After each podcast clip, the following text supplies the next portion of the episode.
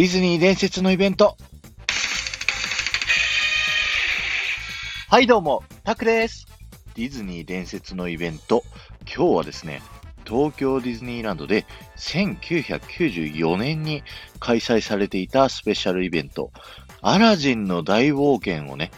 紹介したいと思います。こちら、映画のアラジンので、ね、物語を再現したライブショーになっているんですけど、ストーリーはね、アラジンの映画なんですけど、結構、あの、パフォーマンス、アクロバットもすごかったし、舞台装置もね、なんかすごかったし、なんかもうとんでもないエンターテインメントだったなと、今考えたら思いました。これをね、10周年のもう次の年にやってたんだから、ほんとすごいなと思って。で、当時ね、アラジンにもうドハマりしてたんで、僕がね。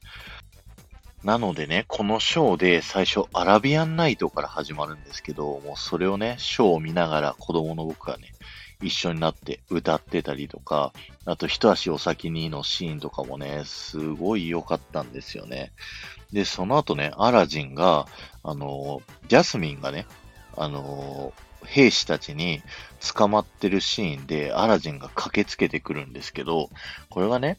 あの、城の前のステージの横側に塔があるじゃないですか。今だとフレームキャノンとか出てくるところなんですけど、あそこからステージの真ん中までロープが張ってて、アラジンがね、そこでシューってロープ伝ってね、降りてくるっていうシーンがあって、それこそね、映画でアラジンがね、あの、洗濯物を使ってロープシューってやってたみたいな、あの、シーンが再現されてたりだとか、もう本当にパフォーマンス、アクロバットもすごいショーでしたね。で、ジーニーのシーンではね、結構マジックがあって、なんか料理の皿の上に蓋がしてあって、その、空っぽの皿一回蓋閉じるって開けるとまた料理ベーンって出てくるみたいな、よくあるじゃないですか。ああいうのをやったりだとか、アラジンが椅子に座ったら、急にね、飛び出して、その下をジーニーがね、手触ってなんもないよってやる、よくあるマジックみたいなのを、もうあの、フレンドライクミーの歌の中でボンボンボンボンやっちゃうみたいな。で、ジーニーがね、何変化も、3変化かなするんですけど、クライマックスにはね、たくさんジーニーがいっぱい裏から出てきて、あの、たくさんのジーニーでパフォーマンスするみたいな、そんなね、めちゃくちゃ楽しいショーだったんですよね。で、最後、えー、っと、プリンスアリで締めてからのホールニューワールドで、アラジンとジャスミンが魔法の絨毯乗って空飛んでる後ろで、ジーニーがね、あの巨大なバルーンになってボワーンってこう出てくるっていう、それはもう素晴らしいショーだったんで、ぜひね、あの、YouTube とかでアラジンの大冒険で見てみてください。同じタイトルのね、ディズニーアニメーションもあったりするんで、まあ、アラジンの大冒険東京ディズニーランドとかで検索していただくと出てくると思うんですけど、もうこれがすごかったですね。あ、あと言い忘れてた。最後、ジャファーさんとの対決のシーンで、こう、ジャファーがね、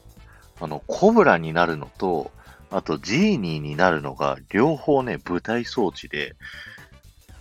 表現してあるんですけど、いや、もうマジで最高のショーだったんで、ぜひね、見てみてください。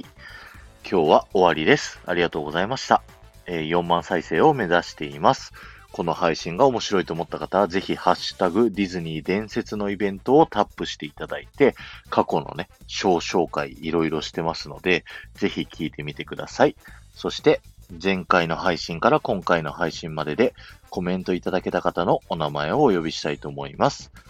すみれさん、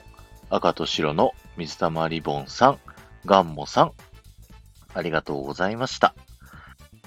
昨日ね、赤と白の水玉リボンさん、リボンちゃんとコラボライブをさせていただいて、リボンちゃん側のね、チャンネルでは僕がディズニーオタクになった理由だとか、今のディズニーオタクについてみたいな話をさせていただいてるんですけど、その時にね、このアラジンの大冒険のお話をさせてもらったので、えー、お話しさせていただきました。そうそう、その時にはね、あの、アドベンチャーランドが一部ね、アラジンのエリアになってて、そこでね、僕がアラジンのあの、格好真似してスウェット着て、わーってラクダのね、ちっちゃなコブの上から飛び降りるみたいなことをね、やってたっていう話をしてたんで、ぜひね、聞いてみてください。ではまた。